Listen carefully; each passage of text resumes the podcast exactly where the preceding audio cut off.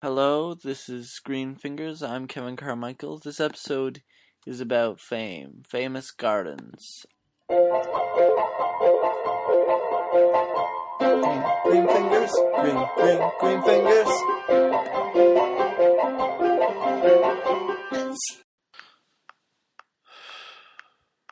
You know, uh, let's let's not kid ourselves, people. Um, for this is uh, this is neither neither the time nor nor the location for that sort of thing. Um, every everybody wants a famous garden on some level.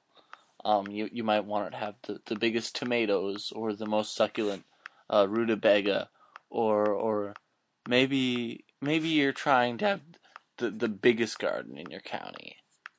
Um, or, or, or just to have the biggest uh, wheelbarrow that you use in that in that garden. Most most famous gardens are, are, are pretty big in some way, at least. They have sort of some sort of uh, largeness in them or to them. I, I mean, you don't see many personal herb gardens getting famous so, so I guess the question is, does garden have to be big to to be famous, or or is it more about uh, marketing? Uh, what one good example would be the the hanging gardens of Babylon. So, so if you want to read about that, uh, you you should.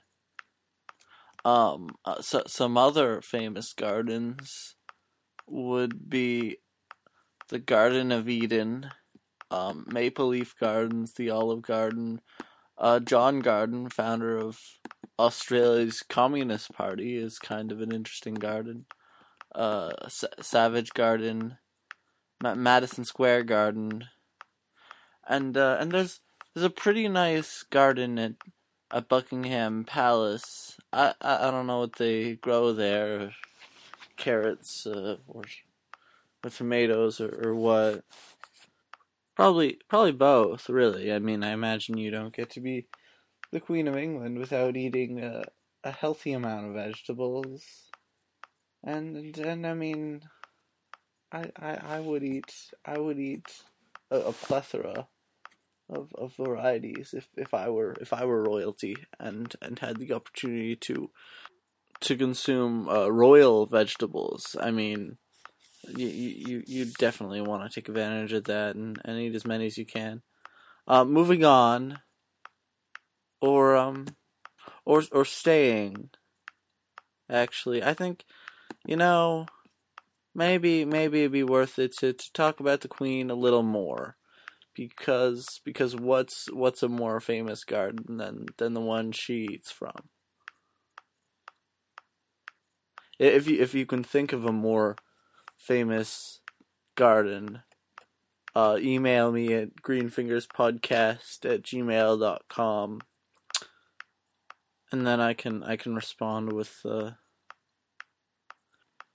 with with a sense of, of gratitude, um, but also also kind of an underlying sense of, of, of disappointment. But uh, let's let's go back onto the topic of the Queen I I relate to the queen in a lot of ways. I rule over my subjects with a green fist, uh, a a tender green fist. Um, and, and I give them them water and uh, fertilizer as as they need it. I I I extract a lot of enjoyment from from waving at them, just like uh, just like the real queen. Although,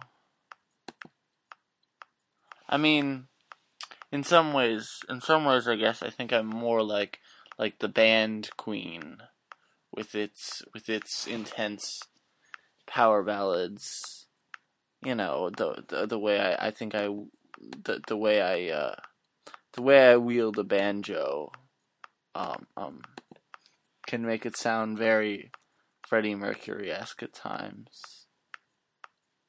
You know, the the one thing I don't get about Queen if if Prince is next in line, I, I wonder if Prince is next in line for the throne after Queen. I, I would have thought that, that Prince would become king when, when Freddie Mercury died. Mind you, I, I guess the band is still around in, in, in another form with, with Billy Mays.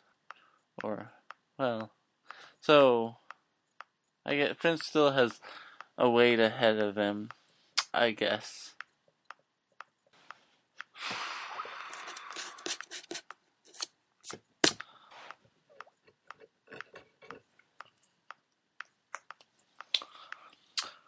Um, so I want to talk about this new game, this this this new kid, this game Portal.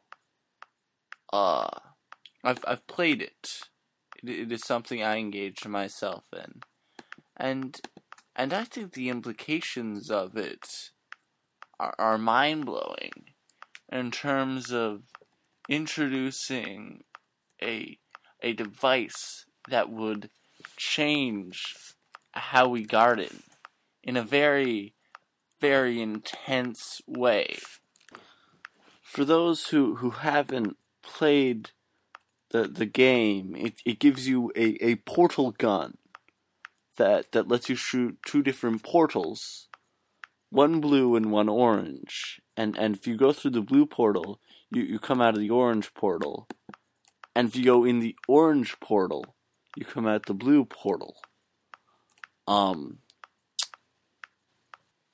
I mean, I mean that kind of device wouldn't be found in in the gardens of the future so much as it would be found in like the the grandchildren of, of the gardens of the future, or or something of that. They they could use it like because because they could make a portal by their garden and and another one in their shed and a trowel would just be a, a reach away. Uh, think of the implications. Just think, think about it. Um, well, uh, uh, moving on. Let's segue into. Did you see that video game? Uh, I I want to talk to you guys today about Mario because Mario is a game with a lot of a lot of gardening elements. You had like piranha plants and and uh, uh, fire flowers, uh, mushrooms, and uh, and and those plants you uh, pull up the the turnips in, in Mario Brothers two. And, and and Mario Brothers three is really interesting because you can get in, into the mindset of a of a raccoon by essentially literally crawling into their skin. And you and you and you can fly like a raccoon. Um and yeah. I, I, I do think that uh, that eventually they, they, they, they kind of got off of the gardening theme a little too much. They had like capes and, and, and Yoshis, which aren't in gardens. And, and if and if you did have a Yoshi in your garden, it, it would it would probably be eating everything. Um, it would it would be a horticultural disaster. I've heard that uh, I've heard that they don't like stepping on eggshells, though they find it a little disturbing. So, I mean, you can deal with uh, Yoshis and slugs in one fell swoop.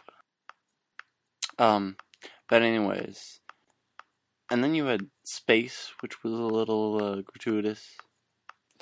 Uh, although I did think uh, Super Mario Sunshine uh, was was enjoyable. Although um, its lack of warnings about overwatering um, were were a little dangerous and irresponsible, I must say. You know, actually, uh, uh, one time I thought I saw a birdo in my garden, but uh, but that was I was wrong. But yeah, I, I, overall I think I liked like Super Mario Bros. 2 the best of the series um, because it, it, had a really strong emphasis on gardening more so than the others. Um, um, a lot of the game consists of pulling up turnips. Uh, of course, you shouldn't uh, you shouldn't throw turnips in real life. That's that's disrespectful. In fact, if there are any impressionable children listening, um, uh, I, I, I just want to emphasize that uh, turnips are not weapons. And and while we're on the subject of, of serious things, I, I would like to not that gardening isn't generally serious. While we're on the subject subject of, of serious uh, video game points, I, I, I just want to say that uh, Wario uh, as a figure reminds me of, of another podcaster. But uh, I, th- I think I'm classy enough that I, I don't feel the need to say who. Uh, okay, um, moving on. Let's do uh, uh, Poems from the Garden. We have a new one this week. So here it is. Ignatius Johnson's Poems from the Garden. Nuts for War by Ignatius Johnson. A fuzzy comport helps the squirrel to belie a vicious malevolence found if you pry. You are what you eat, and all squirrels are thus nuts. The squirrel war begins when the summertime shuts. They stay just out of sight on the backside of trees. They scamper down deftly with a strange expertise. Then they scratch and they bite, forty squirrels in a flash, fighting madly for nuts, a Darwinian clash. A gruesome display as fur tears through the air. Do these squirrels have no morals? Their true nature lays bare. The battle subsides, squirrels retire on the mend. Although they have nuts, they still lost in the end.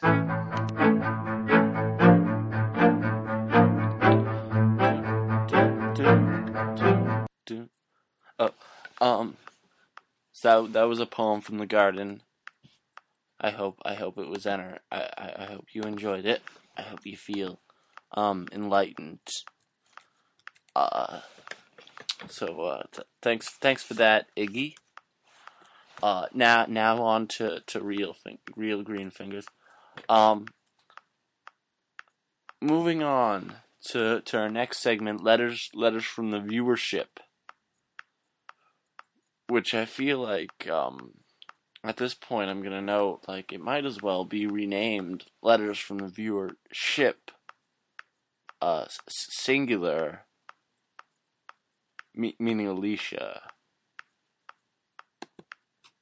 I, I, have another email from Alicia. Hey Kevin, I don't have a lot to say about famous gardens, but I thought I'd update you on my own endeavors. I have some arugula uh, coming up now, and carrots too as of this morning.